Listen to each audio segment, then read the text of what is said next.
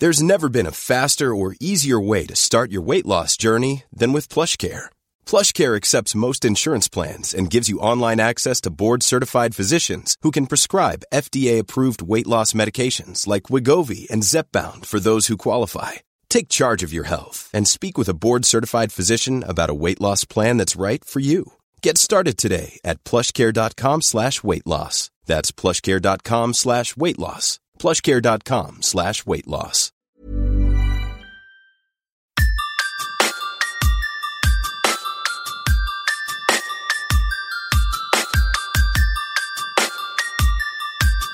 This is Somewhere in the Skies with Ryan Sprague.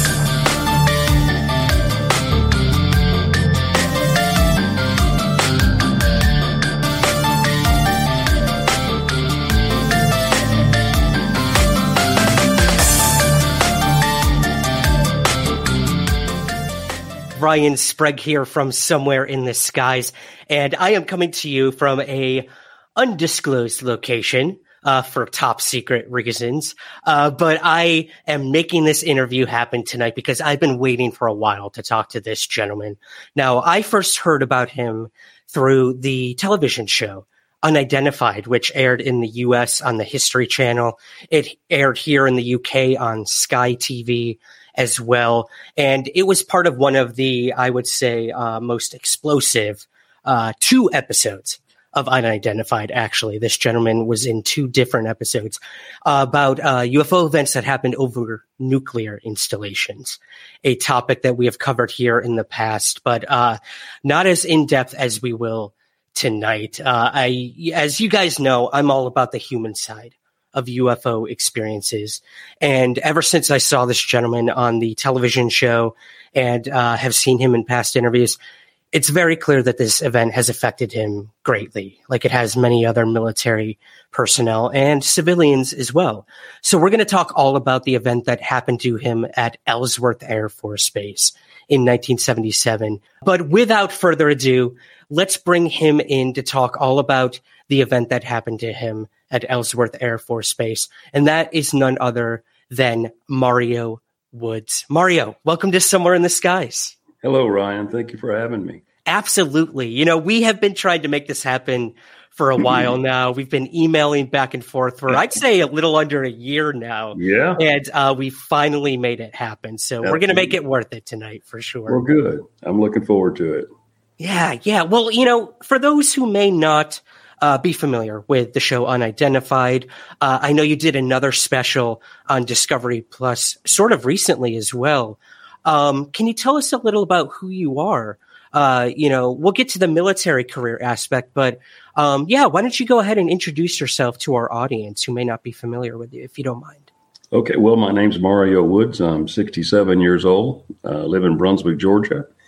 Um, I work for a paper company now, Georgia Pacific. Uh, my hobbies are radio control car racing, tactical shooting, uh, physical fitness, um, just taking care of my property and just doing everything I can to uh, continue onward in this journey. Right. right. Well, I, I, don't know if, how far you want me to expound on that or anything, or just is that good enough? Oh no, no, no! That's that's perfect, man. The journey is um is definitely what we're going to be talking yeah. about tonight. Um, well, let's start with uh your journey into the military. What made you? What compelled you to want to join the Air Force, if you don't mind? Uh, well, honestly, I I, uh, I just always had a thing about aircraft and airplanes, but. Uh, living in Tampa, Florida, for as long as we did, you know, used to always see the launches from NASA across the state, you know, in Cocoa Beach and um, it just always, you know, it just always enthused me, you know, aerial, you know, superiority, that kind of thing, and rockets and missiles and stuff like that. But um, uh, my father was a merchant seaman and lost him um, my first day of my senior high school year. So I should have probably gone in the Navy. And uh, instead, I just didn't want anything to have have to do with the sea any longer. So uh, even though I used to go to sea with him sometimes. Uh, so I decided to go in the Air Force, and I went into security police, and uh, went on the security side of it, which was kind of like the security forces as if as is today. and uh, went through all the training. We did even did some ranger training down in um, the Philippines and so forth. That that was like seventy nine um, when they were trying to integrate Air Force into into better modes and more secure um, modules of training. So it, it gave us a better better leg to stand on. But uh, it, it's it, you know I, I don't regret the journey. It was really really great, and I'd do it again today if they'd have me. Gotcha. Well, I guess what what was was was your first station stationing at Ellsworth Air Force Base? Uh, yeah, or had you well, okay. after basic after basic training and technical school, right? Um, Air Base Ground Defense training. Yeah, that was my first base was Ellsworth Air Force Base, and uh, Okay. it was really different. You know, here you know here I am a uh, you know 18 year old from Tampa, Florida, and um, all of a sudden I'm in a missile complex in the middle of nowhere in South Dakota. So it was really different, but really eye opening. Not really knowing what the global threat was, only you know at, as a student hearing about it, you know the Cold War or what have you, and, and then all of a sudden you're thrust into the middle of it, where you you know there were times where I got to actually go down inside of a silo and put my hands on on a missile, you know, and just think, wow. I wanted to write something on it, but that's a federal offense, so you can't do it, you know. But but uh, I I uh, I learned a great deal there.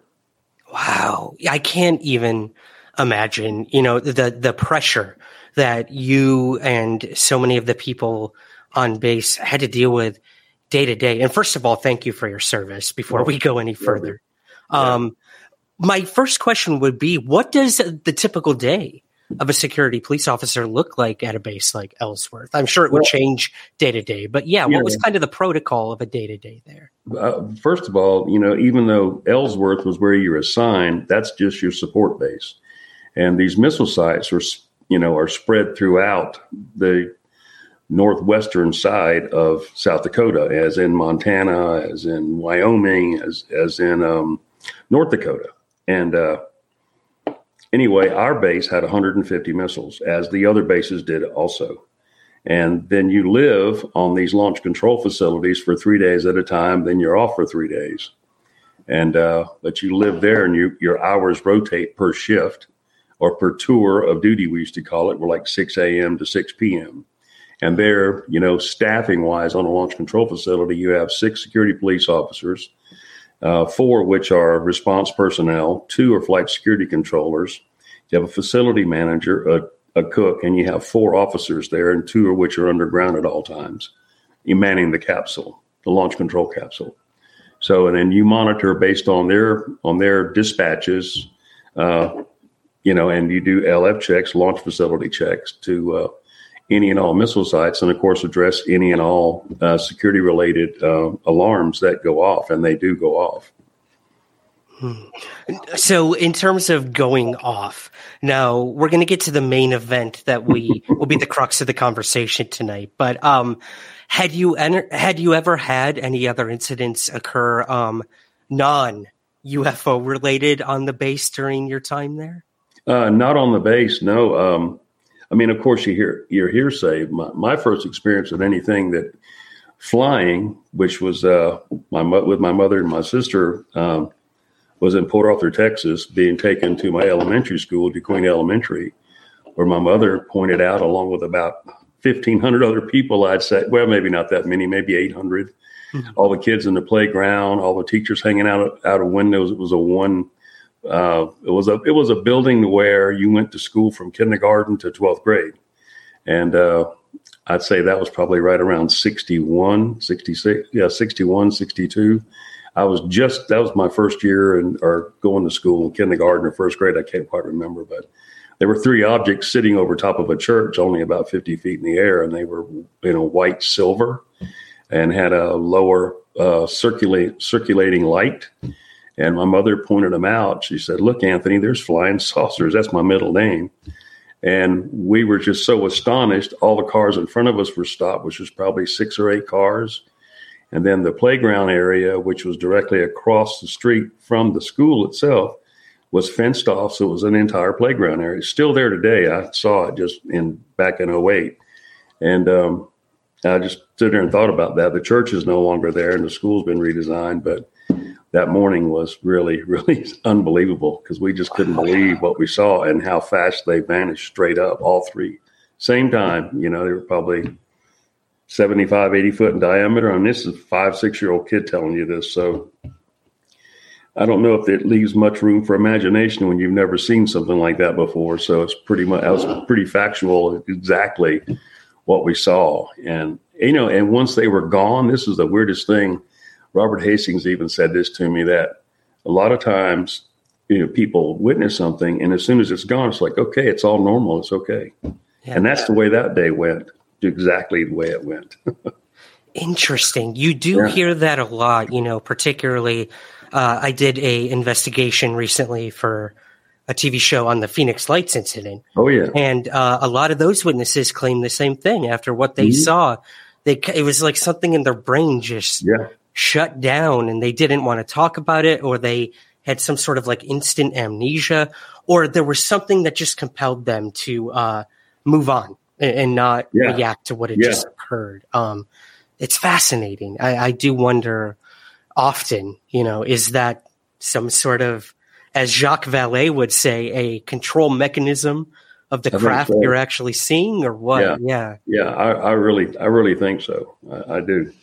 Uh, I spoke with one uh, guy out there, and I, I don't, he don't want his name mentioned or anything, but by email, and he said, you know, he witnessed that, and he was there, and he had some pictures. I tried to get him to send me the pictures, but he didn't want to send me pictures over the internet. You know how people are strange yeah. about that. But anyway, he said they were having a party in his backyard, and um, I don't know, birthday party or something for his daughter, and and that happened, and why he elected to tell me about that, I don't know. He had seen one of the one of the uh, podcasts, I think, with someone, and um, he just thought he my email was there, and he thought he would get in touch with me, and he did. But he said it was as if, okay, it's over. Everybody goes back to the party. Nobody even discussed it, which I found extremely strange.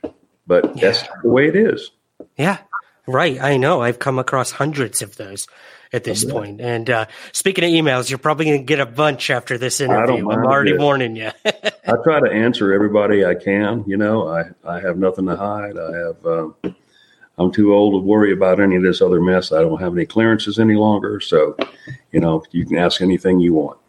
Well, we appreciate that. Yeah. Certainly. You know, um, the more military personnel that come forward, I think it really um, elevates the conversation. It, does make people stop and listen. You know, you are trained observers. Your your jobs are literally to look for threats at these installations, and they're happening at an alarming rate, and yes. and they cannot be explained. So, um, let's. I, I, guess let's just dive into it. You know, let's rip the band-aid off, Mario. Um, this event that happened to you, um, 1977 Ellsworth Air Force Base. I want to give you the time to just tell it as you'd like. You know, I know okay. you've done it before, but um, this is your time to kind of just uh, run us through it. You know, from right. I guess start to finish. Uh, there's kind of a tangential aspect to your story uh, in terms of the missing time, which I'd like to cover separately, if that's okay with you. Sure. Um, but yeah, maybe just run us through what happened in 1977 at the base. Okay. Um, well, first of all, I, it was our first day out, uh, being taken from the main base of Ellsworth out to November 1, which is where I was assigned at the time. And um, I was working with a new partner named Michael Johnson, and he was working vacation relief uh, for my normal partner. And being that he outranked me, he was the team leader by like two months. So, anyway, it was nice to meet him and a real nice fellow and uh, I believe he said he said he was from uh, Chicago, Illinois, but I, am not positive. Mm-hmm. Hopefully, um, we'll make contact with him in the future, and we're we've been trying for years. Uh, anyhow, it was uh, maybe 9.15, 9.20 at night. I just stepped outside. Uh, you know, this, this site is in the middle of a prairie. The closest town is Newell, South Dakota, and it's about eight and a half miles away to the south. And so more south to that is um, Sturgis, which many people are familiar with. Yeah, and that's a that's a launch control facility right there where we lived. That looks like November one. Of course, they all look alike. I hope it is November one. I believe it is. If I did my research, yeah. And uh, I was out there last year in September, which was, or no, July, which was really cool. Maybe before that. But anyway, um, so I walked out in the front of this this building, and uh, which is just standing outside, and the only town north of that is Belle Fourche, about 29 miles to the north, and then you have the North Dakota state border on beyond that. But uh, anyway, over to the east, which would be to the right side of this picture, I stepped out in the parking lot to smoke a cigarette and just to stretch my legs. I smoked then, and I saw an object at about a 30 degree elevation in the sky.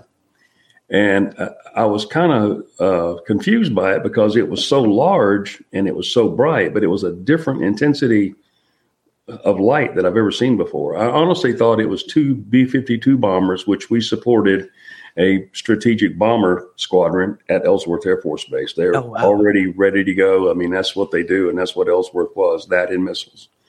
And I honestly thought that's what they were because sometimes they'll fly these sorties, you know, where they're they're training flights, but they get really, really low, like three, four hundred feet off the ground, and they're just ripping. And you know, I mean, they have some really big lights on them. I did, I've never seen that kind of light, but that's what I thought they were. Maybe they were in tandem behind each other or something. It was so strange that it kept my attention. The other thing was I didn't know if it was coming directly toward me or moving. It wasn't moving away from me, so I didn't. I really couldn't see, or it wasn't stationary. Even that's why I thought it was coming toward me, and I couldn't really detect that, you know, visually. And I'd say it was probably you know seven, eight miles away, maybe more. Uh, but it was very large. in relationship to large, I'd say uh, it's like looking at a quarter of a moon, uh, diameter of a moon or something. You know, like yeah, it was bright like that. And um, anyway, I don't even know what came over me. It was up there for such a period of time. I thought, well, I'll just try what we, they do at sea. My, you know, my father taught me and showed me how they used to use the ship's lights to, you know, to flash other lights, uh, other ships for communication. So I ran inside. My buddy Bill Holloman, he was on the phone. He was talking to his wife and um, uh, back at Ellsworth. And uh, I said, Bill, there's something out here I would wish you'd take a look at. And he just kind of waved me off. And uh, so I just walked up to the panel, and it was just one switch control 12 to 14 lights around the facility. And they were all these two foot diameter can lights, you know, that illuminate the uh, perimeter and the building. And I flipped them off, flipped them on. No, no sequence, no SOS or anything like that. Just for fun. Just blip, blip, blip, blip, blip. I went back outside, and it flipped itself. It flipped off and flipped back on. Now, oh, wow. Yeah, and I went, well, that's different. You know, immediately then I thought helicopters. You know, because there's a lot of times you know we had helicopters doing trips that come out to the sites or to, to LCFs or to the LFs, dropping off people or bringing a maintenance team or something, emergency configuration or anything. But anyway, so I ran back inside excited. And as I went back in, I told um, Michael Johnson, my, my uh, team leader at the time, I said, Hey, Michael, come out here and check this out, man. I said, I flipped lights at this object, at this thing, and it flipped the lights back. He didn't even really pay any mind to me. And uh, he was watching the TV on our three channels that we had there in 77. So you can imagine with not much TV. But so I did it again and went back outside and uh, it went off and came back on. And I thought, what, what is this, you know? And when it went back off, it moved, and I and I couldn't, I didn't know that at the time. So I got I got Michael Johnson. I said, "You got to come out here and see this." So he came outside and he sees the light, or he sees it, the object, the light. And it had moved a little bit further north, but I think it had gotten a little bit closer at, compared to where it was. And uh, so I went back inside again. I said, hold on a minute. And I flashed the lights at it. Again, same sequence. Ran back outside, nothing happened. All of a sudden, it went off and it didn't come back on. So that was three times, and now it was about five minutes or so to 10. And he just said, you know, like whatever, you know, he didn't really make a comment or anything. And as I said, we didn't really know each other. So, you know, I'm, I'm inquisitive anyway. And uh, it just, it just seemed that really sparked my interest for some reason. Yeah. And uh, anyway, I like flying on helicopters. And I thought, well, that's really a new ploy there with these helicopters. They're doing that, right? so uh, anyway, go back inside. I said, well, I guess the show's over.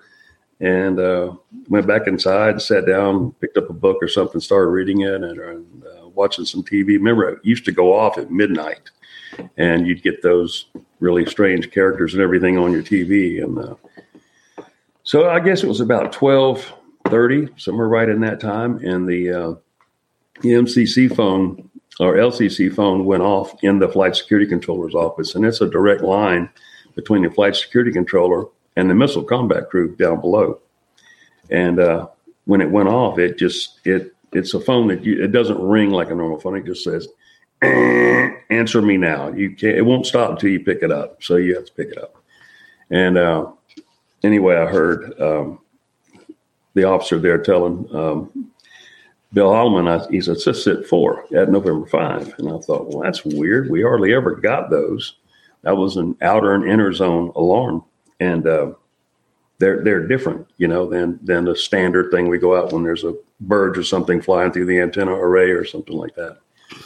So anyway, we got our briefing and everything from the uh, capsule crew, and whenever it's that level of alarm, uh, back at Ellsworth, uh, you you have the communication center there that uh, that really oversees. It's WSC Wing Security Control. They're like they like monitor any and all alarms going on or anything on base too. So they have a dual purpose. But anyway, they were aware of it, and they they of course gave us a safety briefing as well. So we uh, got all of our stuff together and our codes and our weapons and loaded up everything, and it was about nine to thirteen degrees outside. And uh, yeah, we had F one fifty four pickup trucks, and they were just two wheel drive trucks. And uh, we had, of course, we had a front end loader, a Caterpillar front end loader on the site in case you know we needed to dig out of there, which did happen a few times, but uh, not all the time. But anyway, um, so we responded uh, after our safety briefing and our and everything. Our travel time was probably about twelve or fourteen minutes from November 1 to November 5.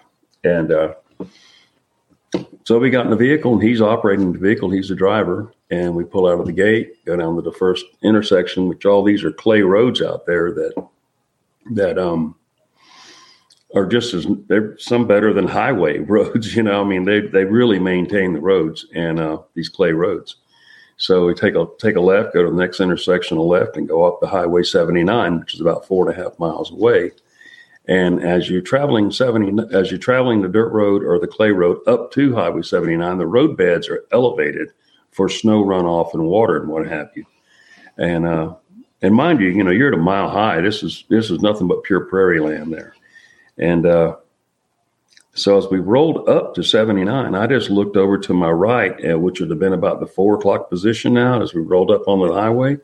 And as I as we did, I look to my right and I see this really strange glow miles away, but from that area on November 5. And I thought, you got to be kidding me. How strange is that? You know, you, you, you know what's going on out in these, by these missile sites normally because you, you traverse them so much, you check them so often. Mm-hmm. And as soon as we made that, that right turn on the Highway 79, which goes downhill toward Newell, I told Michael, I said, dude, I said, just like that. I said, that's that object sitting on November 5. And he just says, oh, whatever, man. He didn't, he just, it just went right over him. He didn't believe me. So from that four o'clock position, it now moved to about the two o'clock position visually. And it was just pulsating. Well, as the further we went down toward Newell, it was downhill. So I lost the sight of that pulsation.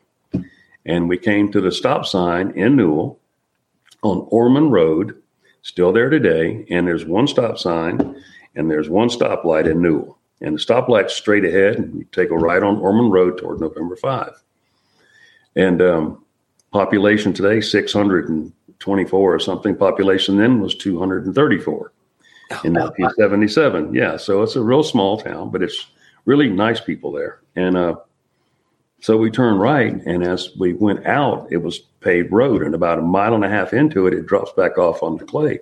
But it dog legs to the left, which is important. I really couldn't see it until then, but we dropped off of that pavement and on, back onto the dirt and then went to the left. And there sat this object on top of November 5 that dwarfed the site 10 feet in the air, no noise, no hard edges, no protrusions, no engines, nothing that I can even explain aeronautically how it could be doing what it's doing. And we pulled up directly in front of that site and that object, probably, uh, the, I guess, the cattle gate, which ranchers have to keep their cows from from coming out onto the highway to the roads. Uh, that's where we stopped at a 45 degree angle, which was a tactical position for the pickup truck. So uh, it's laughable today, but uh, that's what we did then. But uh, this object was so large that if you can picture a ball over a square area, the diameter of it was so large, really, that the the pickup truck was somewhat not covered by it, but the edges of the uh, edges of that diameter were just not far away at all, just 50 so feet, I guess. I don't know. I mean, it was just so large. You couldn't see the top of it, obviously. You know, from far away, you could see the top or the full circumference of it, but underneath it, you couldn't. And um, I don't know what came over me, but it seemed as if I looked at Michael Johnson and he was like in some kind of a, he was bathed in some kind of a light, like a bluish glow, bluish white glow behind him and he was on the steering wheel just like this, just stuck to that steering wheel. And I, for some reason, I knew that we had we needed help. and uh, you know, we're in full parkas, flat pants, mittens. I had my had my mittens on. I had one on and the other one off. And uh, anyway, the only thing I knew to do, I had to ask for relief. We couldn't breathe. It was as if the interior of that vehicle is being vacuumed out, and we were in it. And uh, I can smell the air. Every time I talk about this thing, I can smell the air right now. It's, almost, it's like electrified or something, uh, uh, like ionized. I don't know what else to say about that, but anyway, I we had those old Western mirrors on these on these vehicles, those big aluminum mirrors, and so I with my mitten off on my right hand, I pull myself out up onto the windowsill. Now, you know, I'm 22 years old and I'm in some of the best shape of my life. And why I didn't get out, I was literally afraid, and my partner wouldn't say anything. And I pulled myself out onto that windowsill and I took my mag light and I held onto the bubble with my right mitten, my left mitten, and I flashed this thing I just flashed my mag light at it. Just now, what what difference or what really did that mean? That little that D cell mag light to this object that's size of a Walmart building. Uh, I flashed that light uh, in no sequence again, three or four times, and it, and I slithered slithered back down in that seat, and I put my M16 between my legs, and I just remember putting my head down, and all of a sudden I could breathe again just just that way I could breathe again, but it was labored, but I could breathe. And it, it seemed as if tunnel vision came upon me and I was just I was just going in like this. And as I did, I turned to my right. I felt such fear to my right because all you have is a piece of glass, right? I roll the window up. and as I did, I see these shadowy figures on my right side approaching me. And what got my attention was um, in the midsection of the one of the one being, and they're not creatures; they're beings, and these these are beings. This is no, they're that they are beings. there was something in the waistband or some kind of a band that had a, a, a yellowish glowing tip on it. And then the tall, there was a tall one. It was four total. The tall one in the back was substantially taller and had a different feature. Now, I couldn't see it real clear. I mean, it, I, I don't know how to describe this kind of vision, but the three in the front looked identical, or their shadows were the same, or their the way they looked were the same. But the one in the back, he had this thing right here on his chest, but it was at a really strange shape, and it glowed and it stuck out. It wasn't just in him. I mean, it stuck out. And then I closed my eyes. I, I guess I, everything just went black. Um, I don't know what happened to Michael Johnson. I don't know if anything was on that side of the vehicle or he saw anything. He never indicated that he did. He never he never spoke. The last time that he spoke during all of this up to this point was when he said, "Whatever, man," up on Highway 79 when we first arrived on 79. I don't remember the radio going off or anything like that. And just as that happened, I opened my eyes and I'm in total blackness. It was as if you walk into a, um, I don't know, I, I don't know, I, just total blackness. And uh, I was trying to gather myself as to really what happened and where I was I and just everything about me and just being, I guess. And uh, I reached down and I popped the door open and I stepped out. And when I stepped out, that my vision started to come to me. And uh, I had on bunny boots, which are an inflatable uh, boot that you use in wintertime to keep your feet warm, especially in temperatures, you know, well below zero. And use them on aircraft carriers. And it's a it's a issued item. Anyway, I stepped out in mud and I couldn't figure out. Well, the ground's frozen. It's been you know below freezing for what a week and a half or something, two weeks. I don't really know. And uh, it was just very strange to step out in mud. And I look as I looked, all of a sudden this white wall comes into focus. It wasn't a wall like straight up and down, you know, like the ground and then straight up and down. It was at an angle. And as I as I looked to my right, which would have been I would have been looking north, it was as far as I could see. When I looked the opposite direction to the south, it was as far as I could see. I still didn't know where that was. And all of a sudden, the radio cracked to life. And I just kind of looked over, just shaking my head. I, I said, Where, Where's November 5? And then I said, Michael, you going to get that? He didn't answer me. He was locked onto that steering wheel like he was paralyzed on that steering wheel, and his eyes were just huge. His eye, he was breathing, uh, but he had nothing coming out of him as far as talking. He, he just he wouldn't even he wouldn't even utter. I mean, he would nothing. I couldn't get anything out of him. I moved him. I pushed him. I did all, everything I could do to try to. Hey, man, what's wrong with you? What's wrong with you? And uh, I couldn't get anything out of him.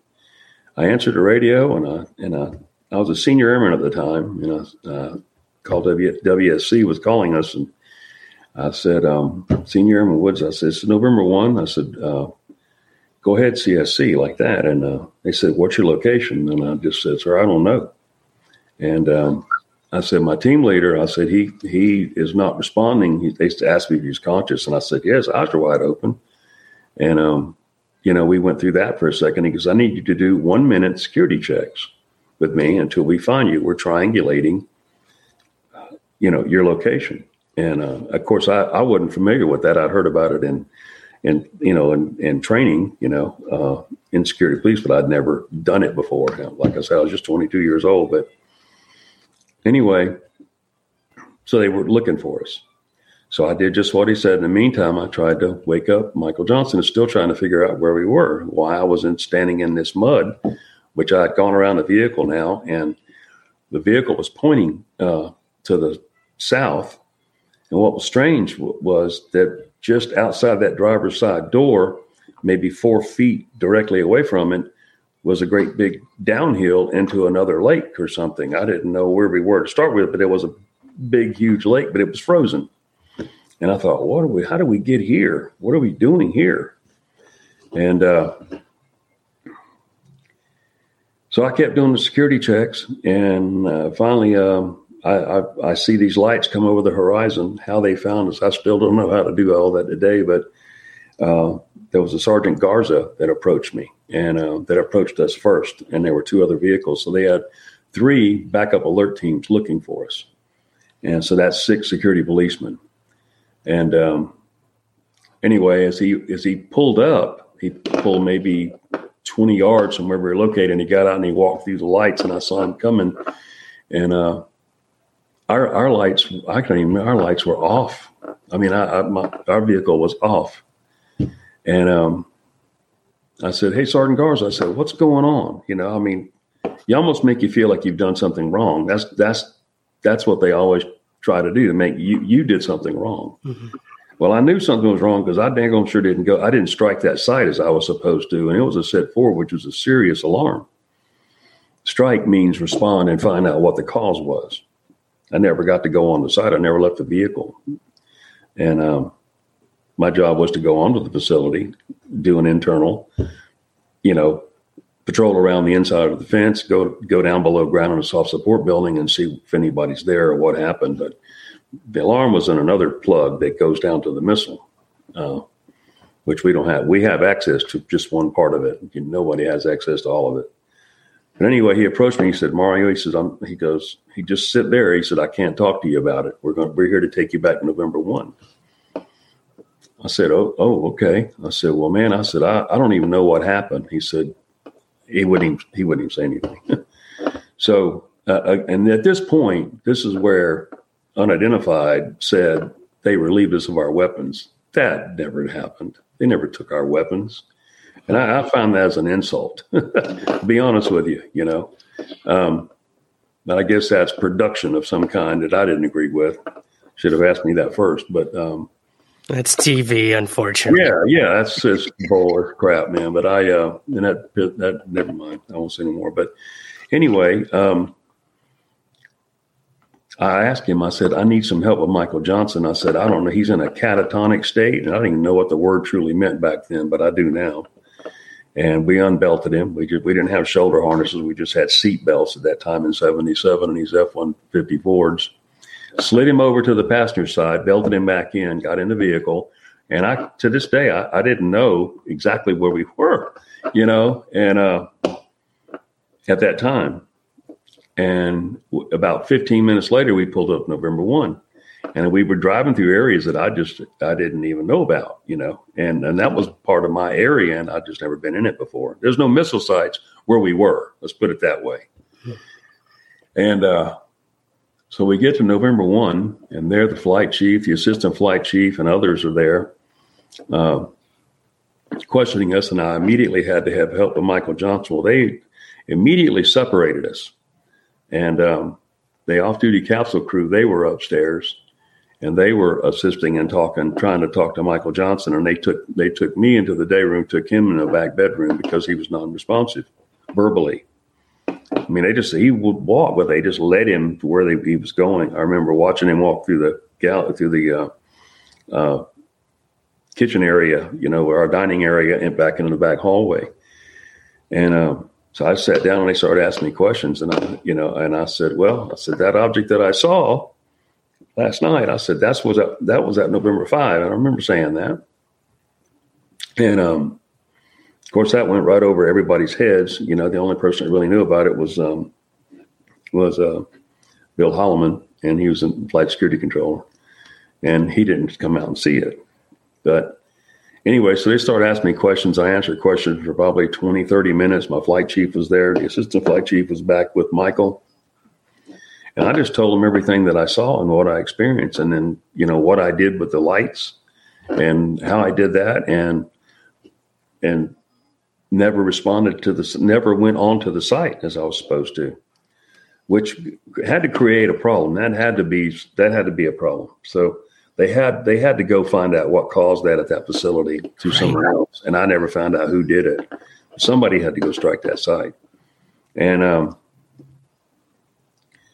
so I just had to get away from. I just I just said, hey, I, I need to go to the restroom, and I didn't. I just I just needed to get away from everybody for a minute because they were just pounding me with questions, and and I, I couldn't think fast enough, and I was just I was just dis, in disarray. I think I, I wasn't myself, and um, I went into the restroom, which was really strange because I uh, I was I went I went in this one stall. It was two stalls in this restroom, and I was just out there, and I couldn't believe it. The first thing I did when I got to the site was I went in that stall. I went well, it's all torn up right now, but I, I just had to walk in that bathroom because I mean that was a really strange time. But I went in there and sat down on top of the toilet, just sat there, fully uniformed, everything, and uh, just held my head in my hands and all of a sudden, um, I felt as if I was leaving my body, and I was leaving it going going. I thought I was dying, I guess, and um,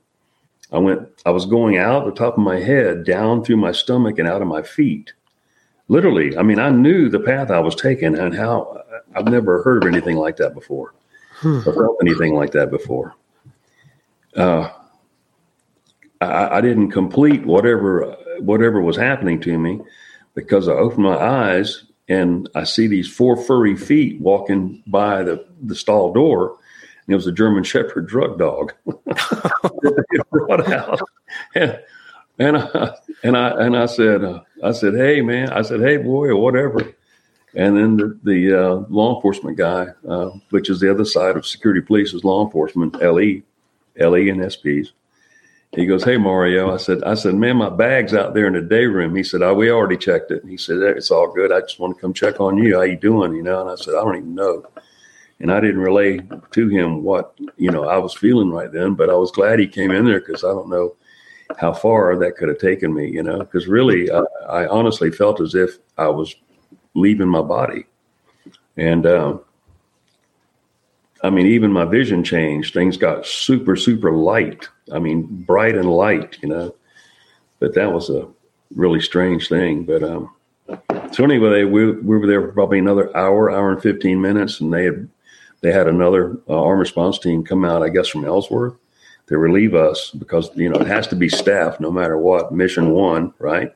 Yeah. So you know you have to have six security police. You can't just send two away, and um, so without replacement. So our relief came and um, we were escorted back to the base. Uh, he rode with the assistant flight chief, and I rode with uh, Sergeant Gray, Master Sergeant Gray, back to Ellsworth. And uh, when we got to Ellsworth, we went to the uh, SATAF building, which was our security operations building, and CSC worked out of that building in a hardened facility, and directly to Colonel Spraker's office, which he was my uh, my squadron commander at the time.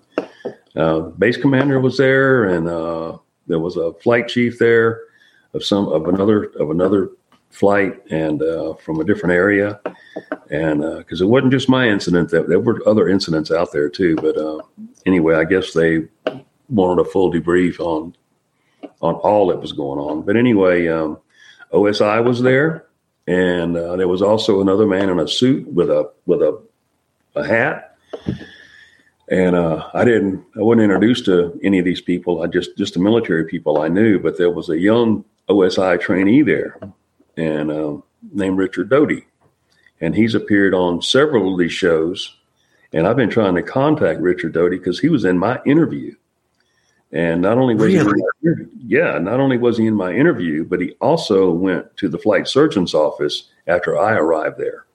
So medically, he was there and uh, in the very beginning, he was there just as an observer, I guess. I don't know. But he had an officer that was, you know, over him. And uh, so I've tried emailing him, I've tried texting him, I've tried calling this guy, everything possible. I tried to go through Linda Moulton Howe. I've tried everybody that I've come in contact with. I said, I need to speak with Richard Doty. I can't get him anywhere. Wow, that name is infamous in the UFO yeah. world. Yeah. I uh, that that really took me by surprise, Mario. I'm I'm sorry. I wow. The Somewhere in the Skies podcast is free to listen to every week. But if you would like to help support the show, we have a very active Patreon page where you give what you think the show is worth. In return, you'll get early access to the main show, bonus episodes, and priority to ask our guests your listener questions. Your support truly makes the show continue and grow. So, to learn more and to join, visit patreon.com slash somewhere skies.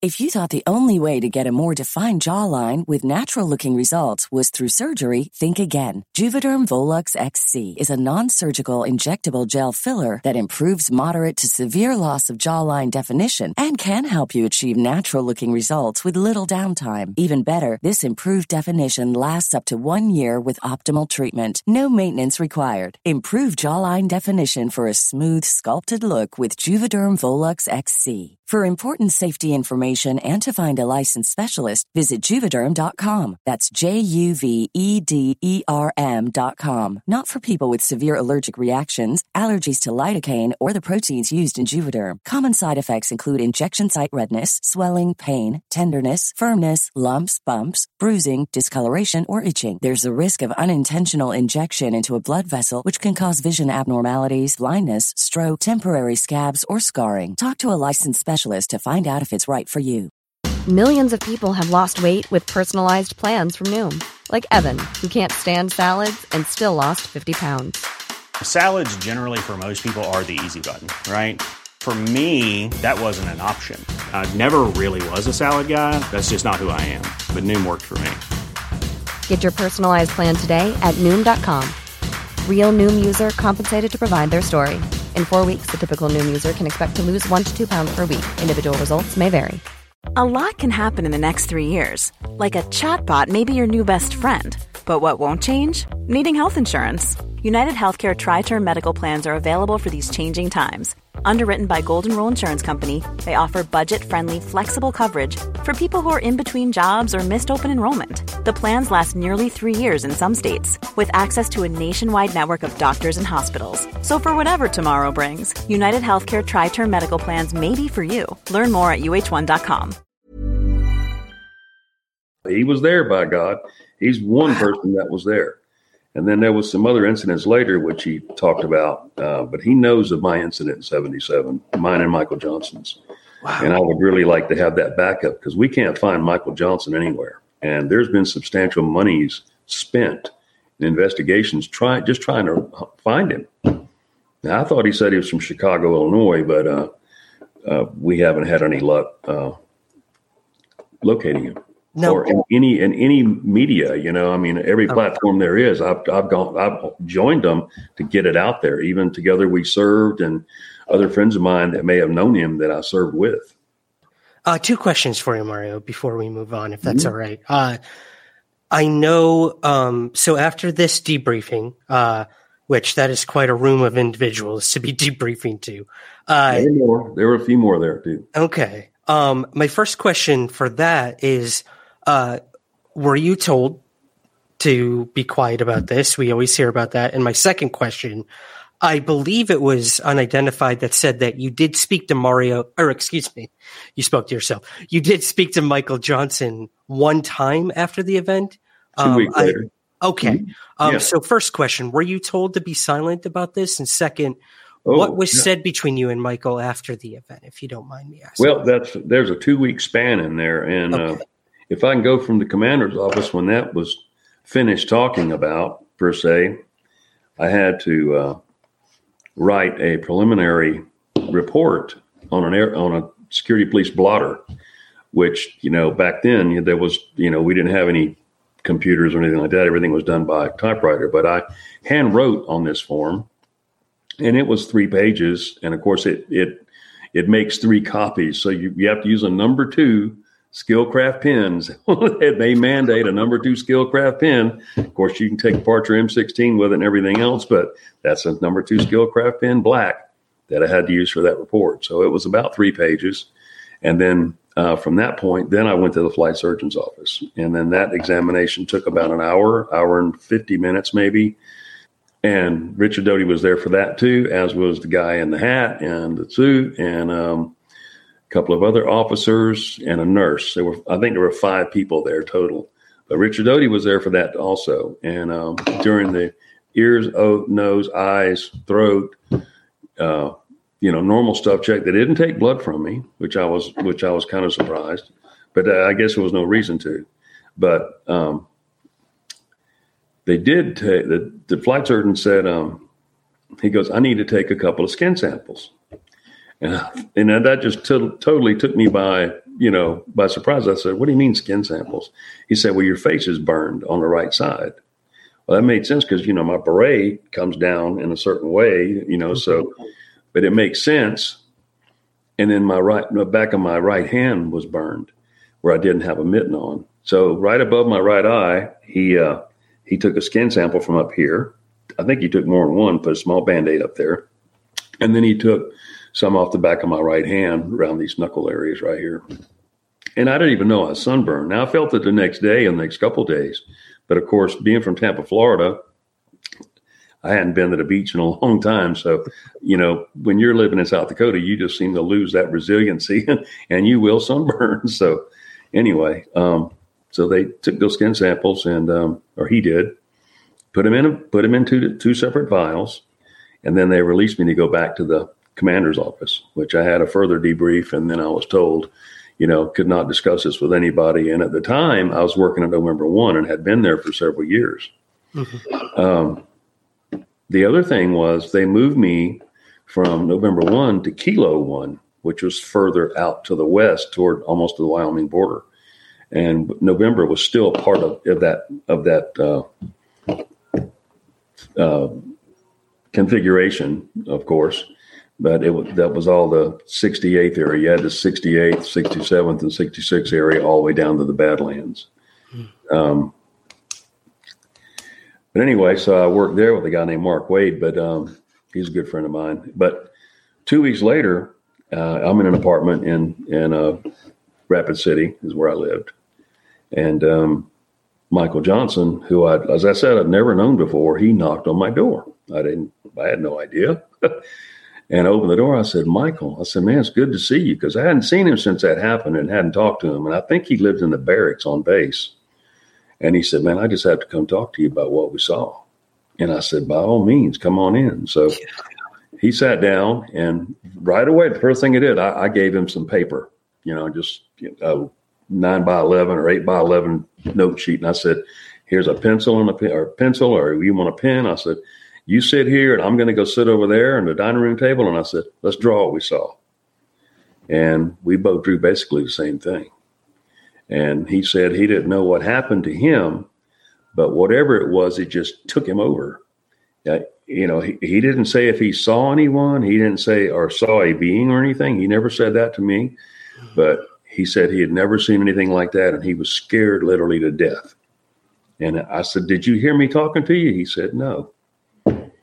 So, you know, that's the way that went basically. And um, he visited for about an hour, and uh, and then he left. And that's the last time I ever saw him or heard from him again. Now, I did have his address where he was from. That's why I came up with Chicago, Illinois. And I thought I'd placed it in my Bible, but I have moved probably several hundred times since 1977 and gone overseas and everything else. And I took my Bible with me, so I don't know where I could have lost it at, you know. But uh, I sure wish I could contact him today because it would, I would feel complete if, uh, you know, right now I just feel as if I'm out here and, you know, I mean, it, it's it's incredible what happened, and there's a lot more to it. Uh, I don't, I don't even know what else to say, but I, I wish that we were sitting side by side discussing it in front of anybody. Yeah. Right. I know it would give you a clearer picture. And, you know, I know these fractured sort of memories, you're, you're searching for answers. You're trying to find closure on this mm-hmm. very uh, traumatic event that happened to you. You know, um, going, if I can yeah. just say this, you know, going back to, you know, when they just, when they discovered us where we were, un, unbeknownst to me, we were on the backside of the Newell Lake Reservoir Dam completely opposite where November 5 was. And when I plotted that on the entire journey on a map from November 1, November 5 to, to Newell Lake Reservoir Dam, then back to November 1, it's a Pythagorean triangle. I mean, it's really amazing. It really is. Mm-hmm. And you're, you know, you from from November 5 to where we were was about 11 miles. From November November 5 to Newell Lake Reservoir was about 11 miles and then from November from Newell Lake Reservoir to November one was about eight miles. And so it was it's really really a strange configuration. But what is it with water? And I originally think standing out in that parking lot when I went back with uh, Discovery Plus, knowing what I know now, that craft or that object was over top of that reservoir. Hmm.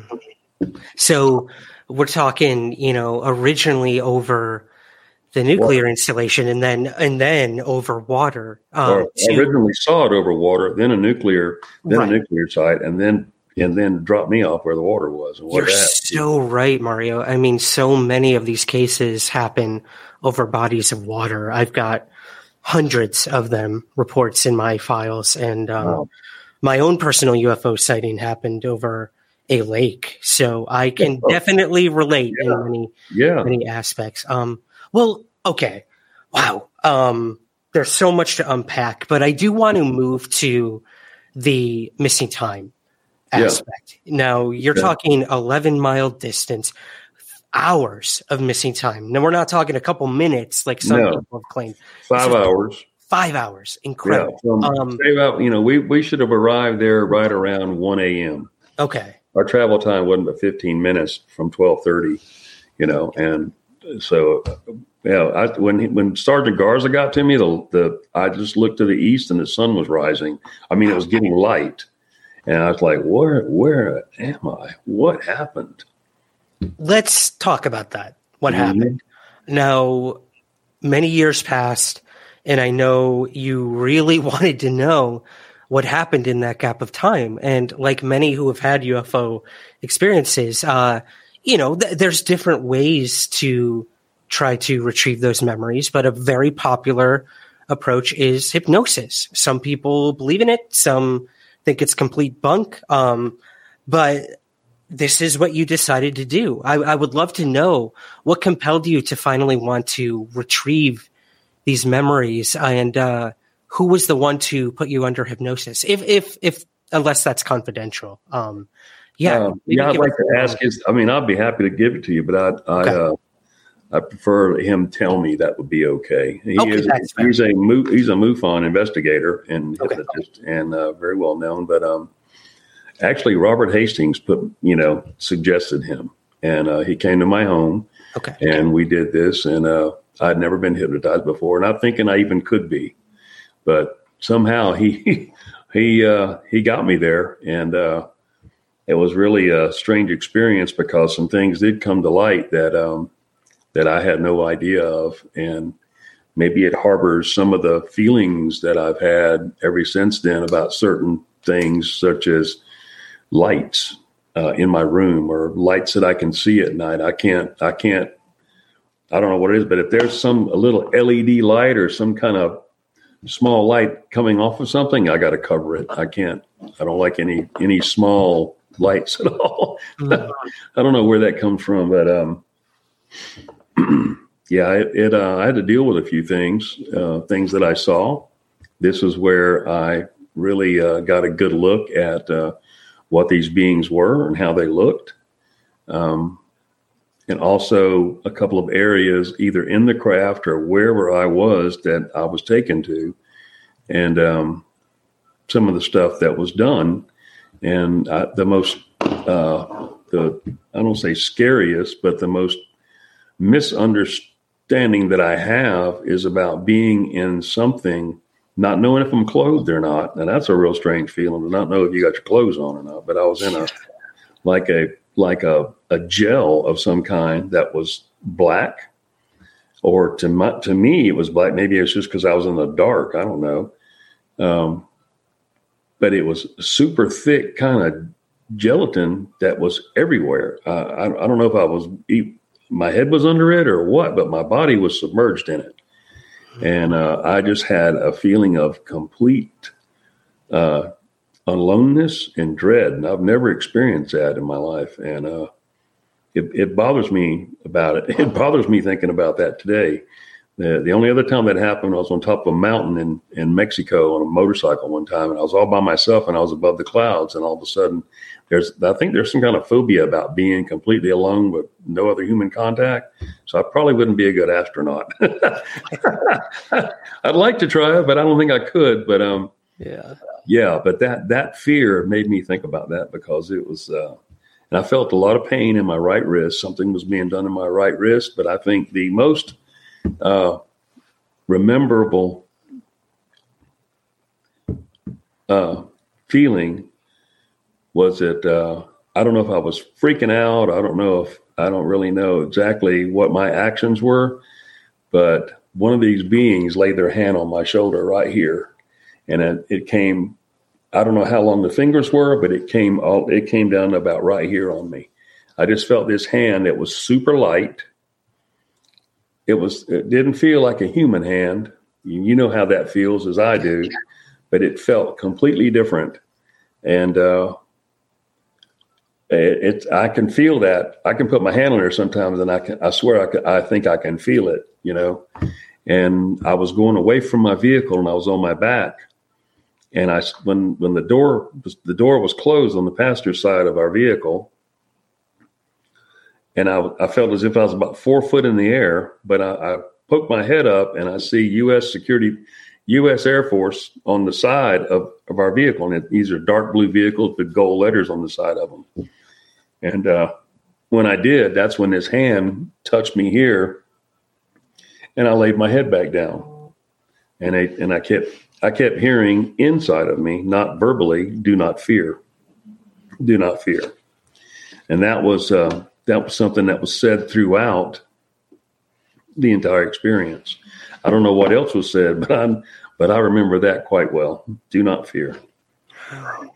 Well, and you know, I I'm going to be honest, Mario. In the past, I don't know, maybe eight, ten years, um, the idea of hypnosis has been something that I have struggled with when it comes to retrieving memories on these types of experiences. Mm-hmm. However, uh, I have watched the available video of your hypnosis session. Oh. Uh, what what what has been made available, whether it's in documentary or whatnot. And um, it is clear, a by the the person conducting the hypnosis, uh, they were not leading. Uh, they were extremely, uh, what's the word, uh, caring of the state you were in, which was clearly uh, traumatic. Um, you can tell in the hypnosis, and they weren't leading you at all. And to me, my gut reaction is you were completely genuine in in what you were remembering and feeling. Uh, so that being said, I mean the fact that these are the memories that came forward of these beings, of these uh, sort of telepathic messages you were given. How do you how do you deal with that? I, I'm just going to ask straight up, like, how do you wrestle with the notion that within that missing time at this military installation and this event that this, what we're staring at right now, these images of these beings, might have been the cause of all of this. How, how do you cope with that every day?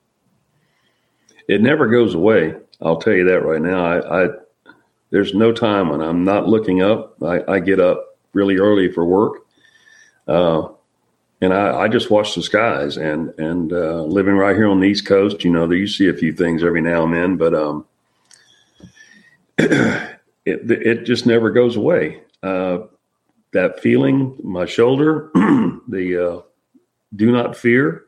Hmm.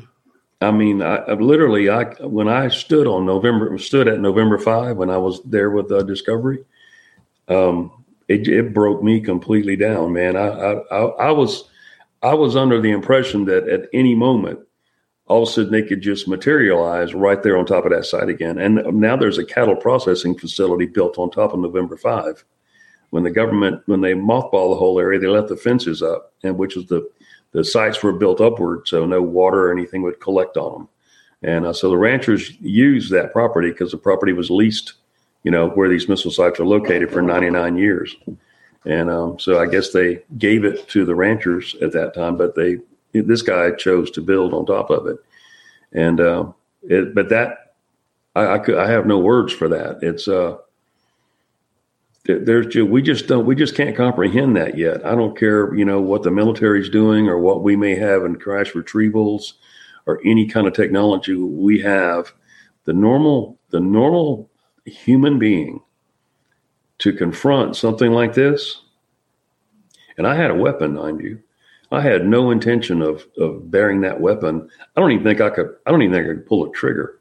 That's how incapacitated you literally are for your very being, your very survival uh, of what's happening to you, because it's completely out of your realm of all possibilities. Something that you people we can say, "Oh, I'd go right up and I'd knock on the door."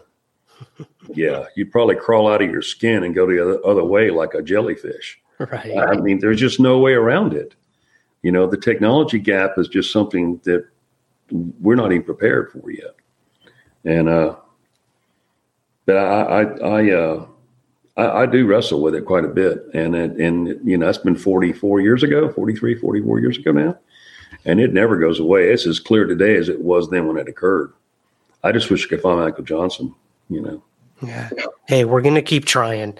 You know, Yeah. the more interviews you do, the more this gets out there. Hopefully, he, like many others, will feel compelled to come forward. I can't tell you how many military pilots, uh, Yeah. ground personnel, intelligence officers have come forward to me. You know, just a civilian uh, to tell their stories after hearing stories like yours, or We uh, had you know, Jeremy McGowan or the Tic Tac witness. Oh, yeah. it's, it's crazy. Sorry, is. Go ahead. We had no, we had uh, when I first arrived out there. You know, people even say, you know, the other other security policemen they say, yeah, a missile field is really strange, you know, because you have missile sites sitting right outside the Badlands, down to our wall, South Dakota. So, as I said again, these sites, you know, are strung from the Badlands at, in Wall all the way up to the Wyoming border, and then the other other sites take over from that point, you know, and um, I was told of an incident that happened with uh, two security policemen that were located something like three miles apart. They were missing overnight. Their vehicle was one in one place. Them and their clothing were completely separated, and they were sitting in in a field, in out on a prairie, completely separate from each other, and their weapons and everything else completely separated from each other, and just strewn about. And that's how they were recovered. I don't know what happened to them, but I know they neither of them ever came back uh, to the missile field again. So they have a strange, strange thing, you know. And if I may further, when I got that assignment, well, I should back up a little bit. Um, after it was all said and done, and a little bit of time passed, I got promoted to an NCO. Uh, I got orders about nine months later, eight and a half, nine months later, to go to Korea, Osan Air Base, and um, I was married at the time. And uh, anyway, um, I went to my went to my commander, Colonel Sprecher, and I said, uh, Colonel, I said, you know, I'm I'm married, and um, I said, is there any way, you know, can I go ahead and volunteer for two years, and I could take my wife with me? Wouldn't let me do that, and uh, and that was that should have been allowed. That was not asking anything out of place or anything like that. That was a normal thing. If you received a remote and that was you could take your spouse with you or your family with you, but you extended for an additional year. Well, I was told I couldn't do that, and um, so I ended up having to go alone, which which it's okay. I had a great time there. It was really good, but it, just that it's funny how they just they can change or they can do whatever it takes to separate two people that have, have that have been through some experience like this together. And, and that's what happened with Michael Johnson and can't find him to this day. There was something else I wanted to tell you too that um that is, I'm missing right now, but uh Oh yeah, no worries. Maybe something will strike your memory here. Yeah. Um, yeah. I, I've got Mario two last questions for you personally, and then I've got Mm-hmm. some listener questions, if that's okay with you. You've been I know what. Let me I just Oh, came yeah. Perfect. when I got hypnotized, yeah. you know, talking about, you know, I, I know your beliefs, what you were talking about, how you had problems with some of them and, and not with others, but that put me in AFib. Really? Yeah. And I'd never had any kind of problems whatsoever before, and I've been in it twice since that time. Well, one other time since that time. But I knew for some reason there's a barrier that you have to break. And I and that's the only way I can describe it. There's something about telling these things and especially under hypnosis because you're not you're not completely asleep but you're not awake either it's that area in between to where dreams make sense i guess uh, i don't know that's the way to say it but i knew divulging or talking about it it upset me so much internally i didn't even know at the time but a week later i was in a cardiologist's office and i was in afib but I felt it then because I was just on. I couldn't. I wanted to talk and I couldn't talk. Wanted to talk and I couldn't talk. Wanted to talk, couldn't talk, and then I did talk. And then when I did it, I kind of, I guess I released whatever, and then it it it bothered my heart. Wow. Yeah, clearly, clearly there is something connected to here and Yeah. physically. Um, Mhm. That this event just, oh man, talk about physiological effects. Uh, Yeah. It's it's troubling to say the least. I, I well, I hope everything is okay. I hope, Yeah, yeah, I'm health wise, Yeah. okay. No, I'm Um, good. well, oh man, that's pretty heavy. Um, well, to kind of, I guess, wrap up my personal questions on this event, Mario. Um, why? That's always my question for people. Why do you think this event happened? I mean, it, it seemed to start as happenstance. You know, this alarm is set off at the base, uh, and you see this object over the the the nuclear site, um, and then you have these retrieved memories of what possibly may have happened during the missing time. Uh, why? What was the motivation behind this entire event? If you had to venture a guess, I know, I know, there's never a- concrete answers with any of this, but I why do uh, you think this happened to you? I honestly believe that uh, Robert Hastings said it the best. He said, "They didn't contact you; you contacted them, and they followed up on that. I see. They knew what missile site. They knew that missile site was there, and it was connected to that launch control facility. I thoroughly, thoroughly believe that. So they went out there and set it off, and I dang on sure had to respond to it. And they knew I was there. I mean, I just, I felt that. And how else can I say it? But I'm, I sincerely felt that when I put that flashlight over the top of that truck and flashed the same sequence of, of, of lights at them, or a, a mag light to that bright object that just, just looked like the sun sitting there. Uh, one thing further, I must add that when I went out there for Discovery again, as we were filming, you know, people are curious there and they, ride by, you know, on this dirt road. Ormond Road looked like an interstate that day. There was about 20 of us there doing the filming. And um, these two guys showed up, and one was on a four wheeler, and the other was in a uh, uh, an enclosed kind of four wheeler. And they were landowners, and one of them, his father, I've got I've got their names. His father was a uh, state trooper at the time when this happened in '77, and he he came up because they stayed over when we completed. He stayed over, as did the other guy, and said, uh, "You were the guy that that happened to in '77." I said, "Yes, sir." And he goes, uh, "My father was a state trooper." He said, "And I remember the call at two o'clock in the morning to come look for you guys." And I said, "What?" I mean, this totally blindsided me.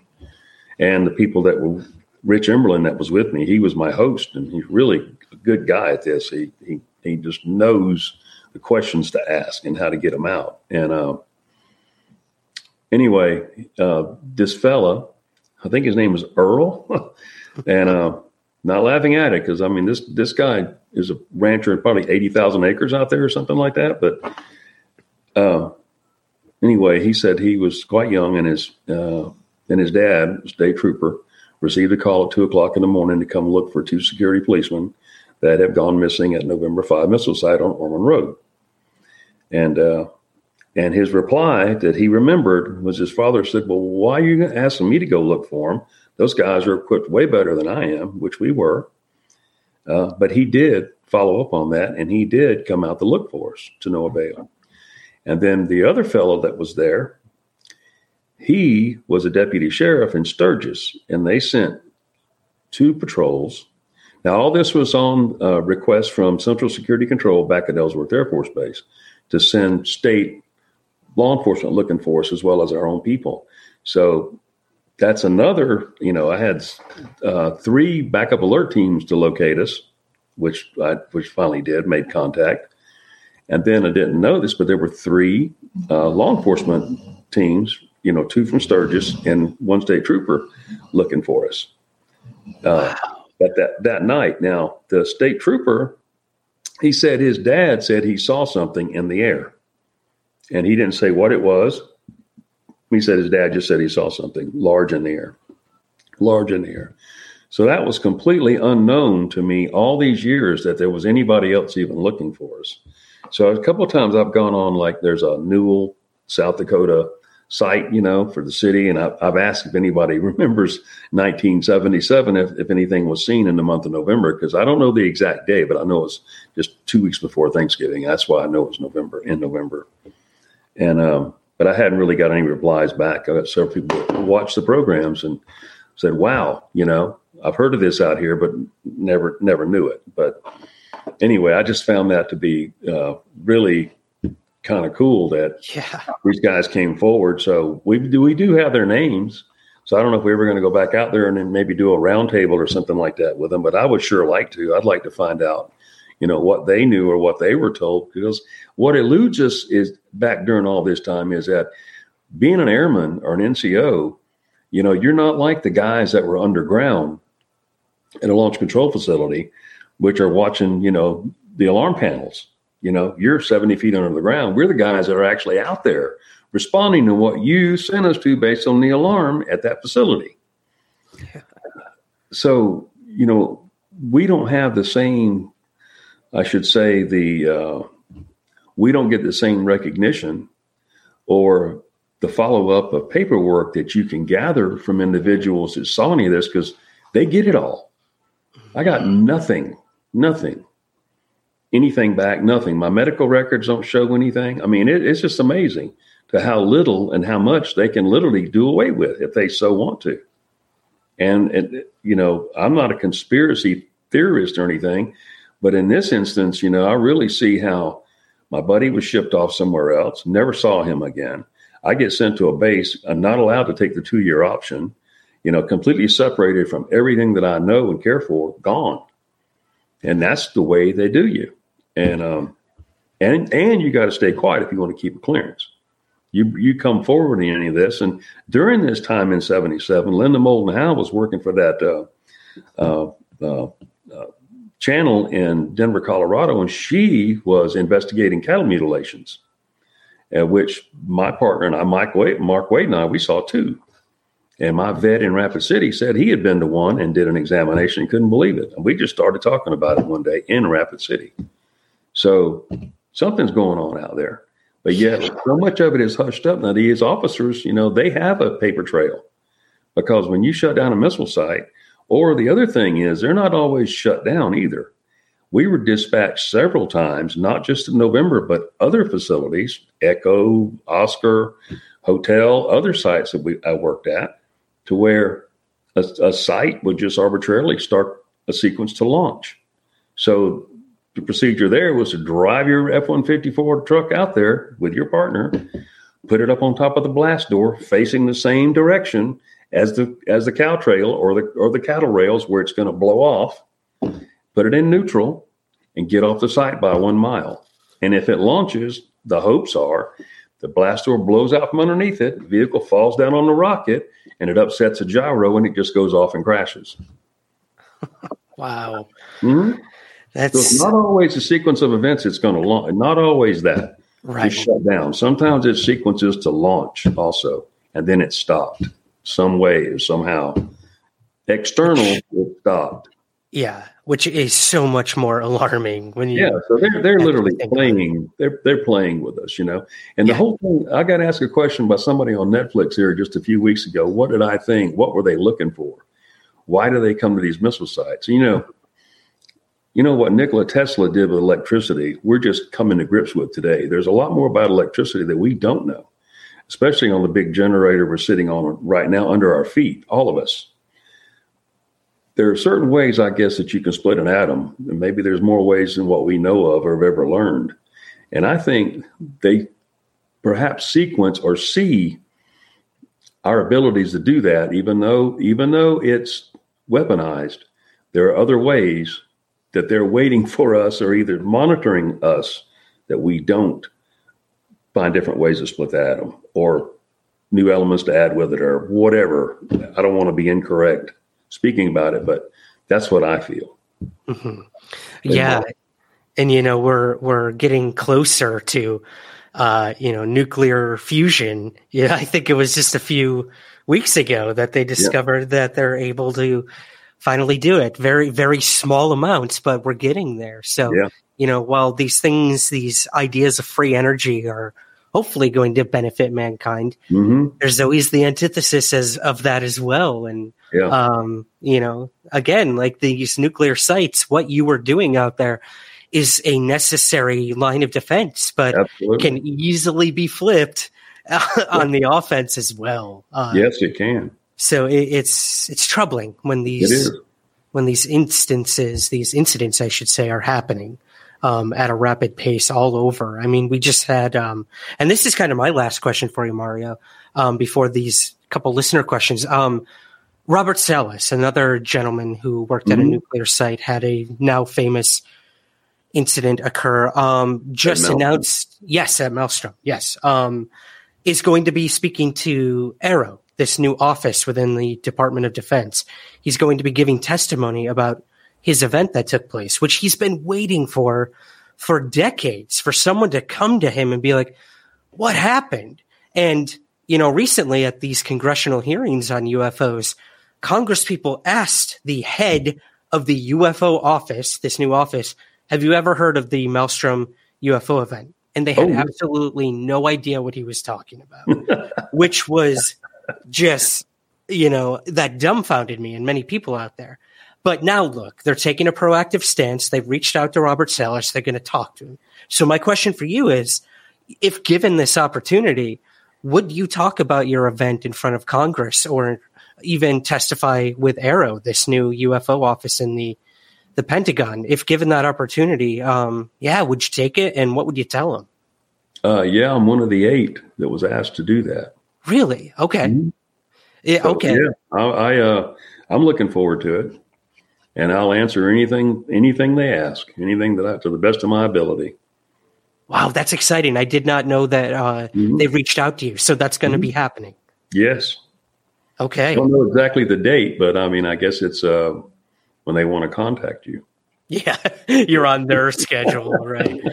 Um, well, that's very exciting. I, I did not know that. Um, it's good to hear they're finally reaching out to to folks like you who have had these incidents and were told to keep quiet about them. I mean, there's even new language in the National Defense Authorization there Act is. saying if you have had an experience, yes. come forward, you know, there's no repercussion. We know you had Q clearances. We know you were told to be silent, but we want to know what happened. So, uh, oh man, I am wishing you all the best with that. I, I hope something, and maybe you'll even get some answers, you know?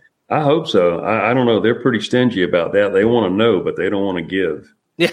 You know, sounds about right. Yeah. This, you know, in 50 years, you know, all this will go away because whatever's out, whoever's out there, they'll make themselves known when they feel it you know, or if they come from our planet within, however it all works, I don't know.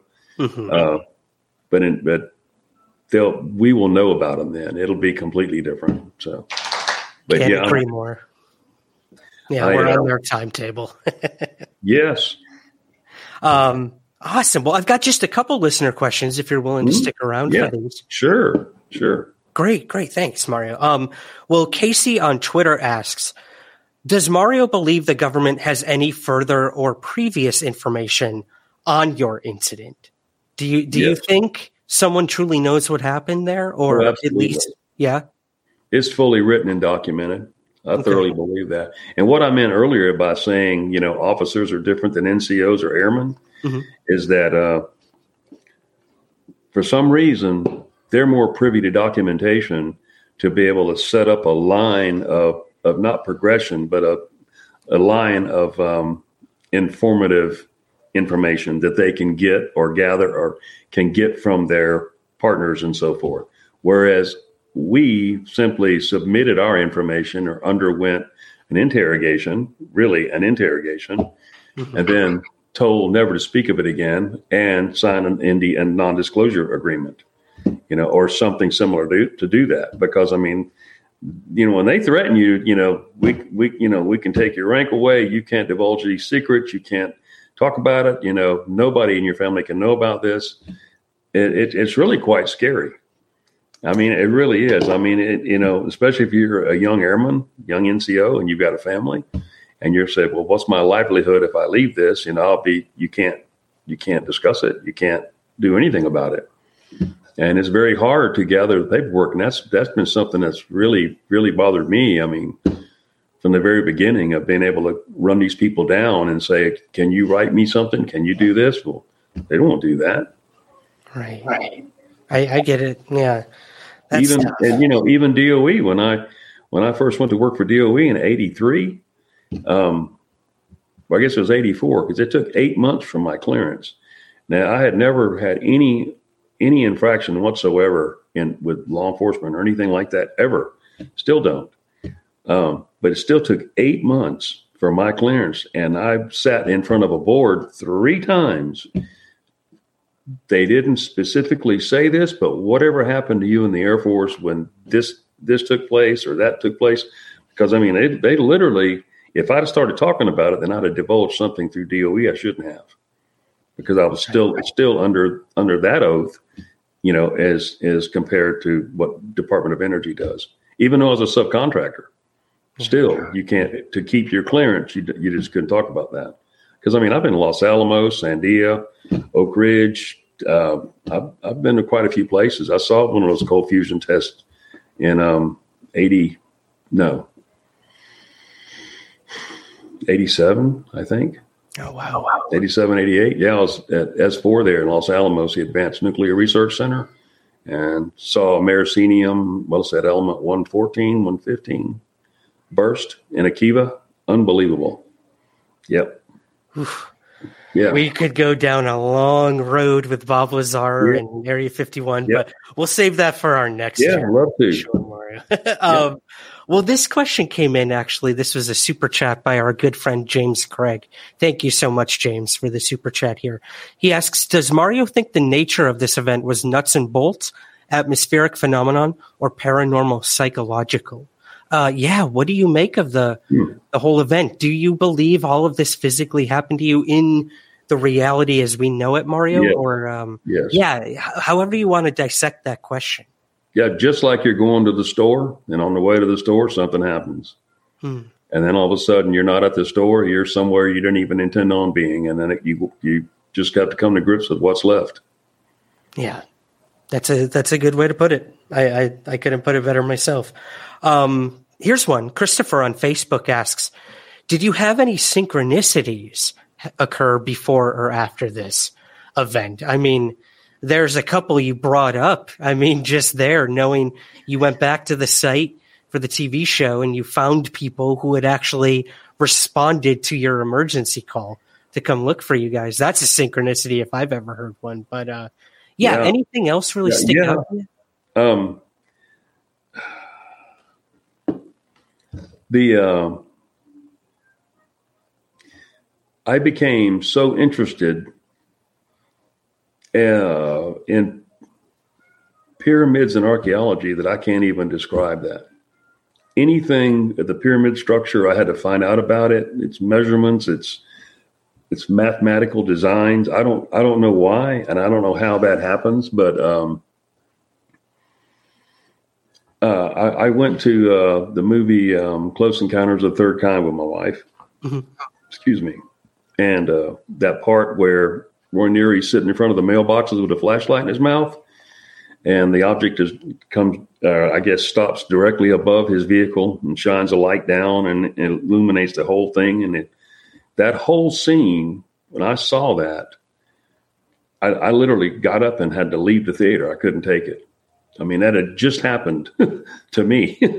Literally, had just happened. Almost the same thing, but I was with a partner uh, and armed, and uh, yeah. So I'd say those synchronicities, you know, are, are one is pyramids. I don't know what it is even today, but really, I'm just kind of like a uh, an amateur archaeologist. But I have learned so much about these structures, and they weren't. They're not what we've been told they are and um, I, I don't know what else to say about that, but yeah, there are definite things that have, that influence my mind in a in a certain way. But uh, these these pyramid structures have have really changed me in a lot of ways, just learning about them. Interesting. Yeah, yeah. I, that's a whole a whole mm-hmm. avenue you can go down. Um, uh, last listener question here for you, Mario. Stephen on Twitter asks, "Have you had any other encounters or communications with whatever you think you encountered that night? If so, how and what?" No, other than dreams, uh, I keep a dream log, but uh, I dream in color. I can smell in my dreams, and uh, uh I I've had uh, some very strange and and and and sometimes unnerving dreams. They're not nightmares. I mean, where it makes me wake up. It's just uh, just something that I see and I don't quite understand, but. I guess dreams mean something. I don't know what, but uh, yeah, I, I, I, as far I guess dreams would be the right answer for that. Just really, really unbelievable yeah. dreams. Interesting. Hey, you know, and a lot of this people believe happens in the the realm of the subconscious as well. So subconscious, mm-hmm. excuse me. So, uh, yeah, who knows? It could be another way for them to communicate. Even I, I, um, I will I will expound on one thing in uh, twenty if I can on in yeah, 2017 is in December. Uh, I think it was December 19th or something like that in 2017. Uh, I, I, worked shift work at the time, and I was I have a back room back here that I keep. So uh, anyway, I can I can sleep there, not in not not inter, interfere or bother anybody else in the house. But um, anyway, it was about uh, 10 after 4. I wake up at these certain times uh, 111, 313, 410, 411. Just really, I try to keep a little running tab on that. But anyway, I, uh, I woke up at uh, 10 after 4 on this morning with all these alarms going off. But I didn't just wake up and sit up in my bed. I uh, opened my eyes and I was standing next to the foot of my bed. And I was looking at the uh, north wall in this bedroom. And there was a big black hole in the middle of that in that wall, about six or seven feet in diameter. And as I woke up to it, of course, it was gone. So I don't know if I was dreaming it or what happened, but all of a sudden I hear all these alarms going off, and it was in my home. And it was uh, low voltage alarms, like with your stove, your oven, your refrigerator, I didn't. Know, microwaves got one. Anything uh, that's electronic has a low voltage alarm, and I didn't. I didn't even know this existed. And the lights were flickering, and they were. My son was home, and he and he gets up and he goes, "Dad, what's going on?" And I was in kind of shock. I, I said, "I don't. I don't know, son. What's happening?" I said, "The lights won't work. I mean, they were working, but." They were extremely low, just like they were being powered by a six volt battery or something and uh, I said, the only thing I knew to do, I said, well, I'll just have to wait eight o'clock this morning. I'll call Georgia Power. So I just went back to bed and thought how strange all that was. And I don't know what that hole was in my wall. And uh, so I wake up, and my son's already up, and he goes, Dad, he said, Georgia Power's out here. And I said, What? He said, Yeah, Georgia Power's out here. And I said, You're kidding me. I said, I didn't call him. So I threw on some clothes real quick and out the door I went. And I went out in my front yard and I live on a little, little bit more than an acre here. And they were out next to the street. And uh, I introduced myself and, and the supervisor, he goes, Is this your home? I said, Yes, sir. He goes, Well, we can't figure out what happened. I said, What do you mean, can't? I said, I, I said, He goes, Hey, you lost, you lost a leg of power to your house. And I didn't really know what that meant. And I said, Well, how many of the, I said, the whole neighborhood go out? He goes, Oh, no, just you. And I said, What? And uh, he said, Yeah. He says, It lit up our board downtown as a power surge and then nothing. And then we see you lost a leg. I said, What what does that even mean? Hmm. You know? And um, so he goes, Come on, I'll show you. So he takes me to where the meter is and and outside my garage on a little deck there. And they had this uh, this battery type transformer thing set up on a on a cart, and they had it plugged, had it wired into my uh, to my meter, so I could have three legs of power, you know, restoring power to the house fully. And he goes, "Yeah, we'll come out here and put a new line in next week or so." It took a bit longer than that, but I got pictures and so forth of it.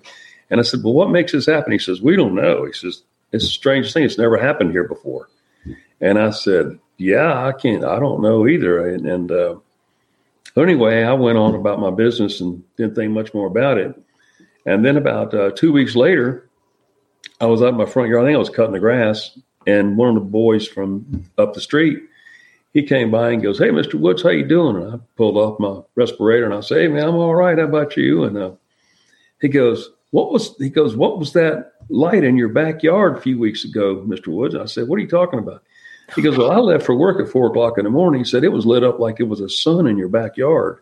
And I said, What? I said, There's two there's two outdoor lights above the the roof line uh, in that room, and that's that's all there are. Just there's two uh, lights, floodlights. And he goes, "Oh no!" He goes, "It looked like it looked like uh, a stadium back there." And I because I live, I have about 200 trees in the backyard. And he goes, "And it looked like a stadium." in your backyard. And I said, You got to be kidding me. I said, I said, come on, man. I said, you got to be joking. He says, No, I'm serious. And that's all we really said about it. And um, it made me wonder the entire, you know, other than that. And, um, but anyway, we lost a leg of power to the house, and it's highly unusual. And then that happened, and then he came by and said that. And the guy, Georgia Power, said, This never happens. We don't even know how it happened here. So, anyway, that was in 2017, and I let Robert Hastings know about that immediately. You know, I mean, I, I don't know. You, you just never know. These these uh, these beings can once they they can identify you, they know everybody. I, I think there's nobody they can get away from them. Not really get away, but, but they monitor. You know. Yeah. Right. And, you know, again, it's like when you have that kind of what a lot of people call the initiation experience, which you know, I know you had a sighting as a child as well, yeah. but a lot of the time, once a lot of the times, once you have these encounters, you know, it does open a door and invites a lot more weirdness into yeah. your life. What kind of door is that? Is it yeah. mentally? What What is that?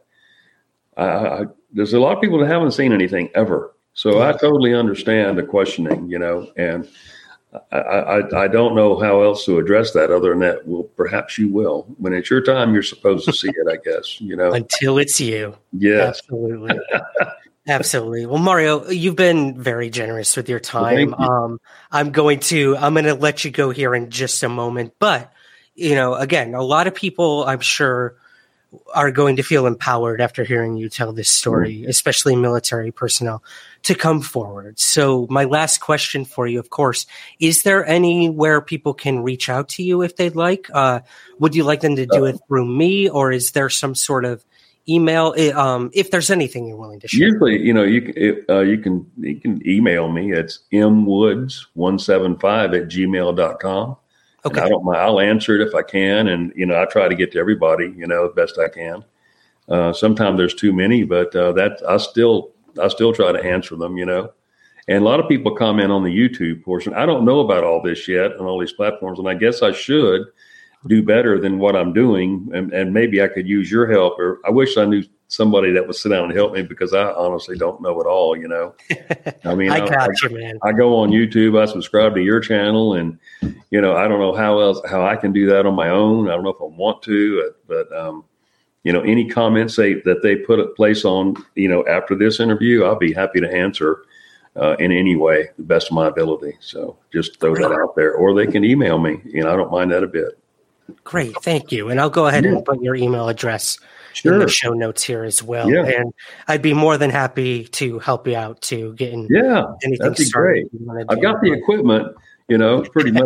You know, I don't have a lot of it. I got I got good enough stuff. You know. Absolutely, we're working off the same cameras as we talked about. Yeah, yeah. there. Um, well, Mario, this is thank you, thank you for sharing oh. this. Thank you for your service. Um, I know your search for answers only just begun, but I mm-hmm. think it's very telling that you're going to be speaking in front of the Pentagon UFO office, hopefully soon, about your event. And maybe that'll put one more puzzle piece into place. So um, I'm going to wish you the best with that. And um, I'm going to let you go here and debrief with our audience for just a little bit. Sure. Uh, so, yeah, that's, I'll, I'll say goodnight here. And once again, thank you so much for joining me on Somewhere in the Skies. Anytime, Ryan. Thank you very much for having me again. My absolute pleasure. All right. Have a great night. All right. See you a little later. Bye bye. Bye bye. And there it is, guys. I have been waiting a long time to have this conversation. So I truly do have to thank Mario for giving us his time. Again, I will put his email address in the show notes for you guys if you want to reach out to him. And uh, the the conversations only just begun. I can't wait to have him back on to hear how his talk with AARO goes. Uh, that's incredible. And again, if you are a military, former military or active, and you want to come forward with a UFO event, I'm here. Mario's here, uh, just to hear you out. Uh, sometimes that's all, all a lot of people need is to just get this stuff off their chest. And, and I know, uh, Mario's, uh, I commend him for doing this, uh, for, you know, risking everything to come forward and tell a story because it's not easy. Uh, but it's just going to empower more people to do so. So my special thanks to him as well. And uh, yeah, just wanted to give you guys a little preview of next week's show here. Next week, we will be celebrating our 300th episode of Somewhere in the Skies. I never thought I would see the day, but it's here. We've made it to episode 300. Uh, so a huge thank you to all of you who've been there from the beginning, who kind of hopped in along the way. It's been an incredible journey. And um, I'm going to have two of my good friends from the debrief joining me. Mr. Micah Hanks and Christopher Plain, and they're going to be coming on the show to talk all about uh, their favorite UFO stories from 2022 and what's to come this year in 2023 when it comes to UFOs, uh, space exploration, technology, science, you name it. We're going to talk about it. It's definitely going to be an exciting year for this topic and for many others as well. So be on the lookout for that next week live here on YouTube and then on the podcast as well. And as always, keep your feet on the ground, but never stop searching somewhere in the skies.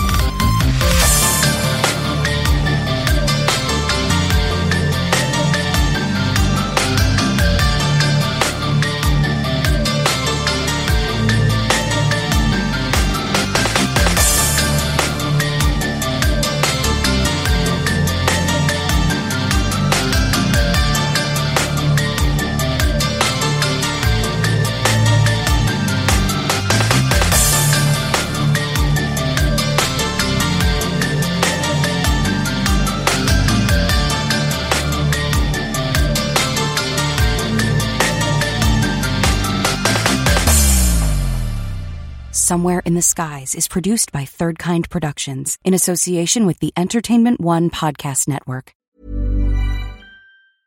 Normally, being a little extra might be a bit much, but not when it comes to healthcare. That's why United Healthcare's Health Protector Guard fixed indemnity insurance plans, underwritten by Golden Rule Insurance Company, supplement your primary plan so you manage out of pocket costs. Learn more at uh1.com. Even when we're on a budget, we still deserve nice things.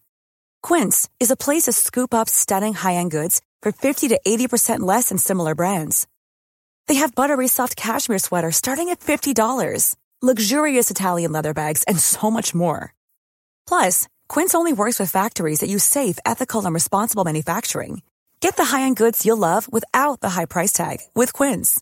Go to quince.com/style for free shipping and 365-day returns.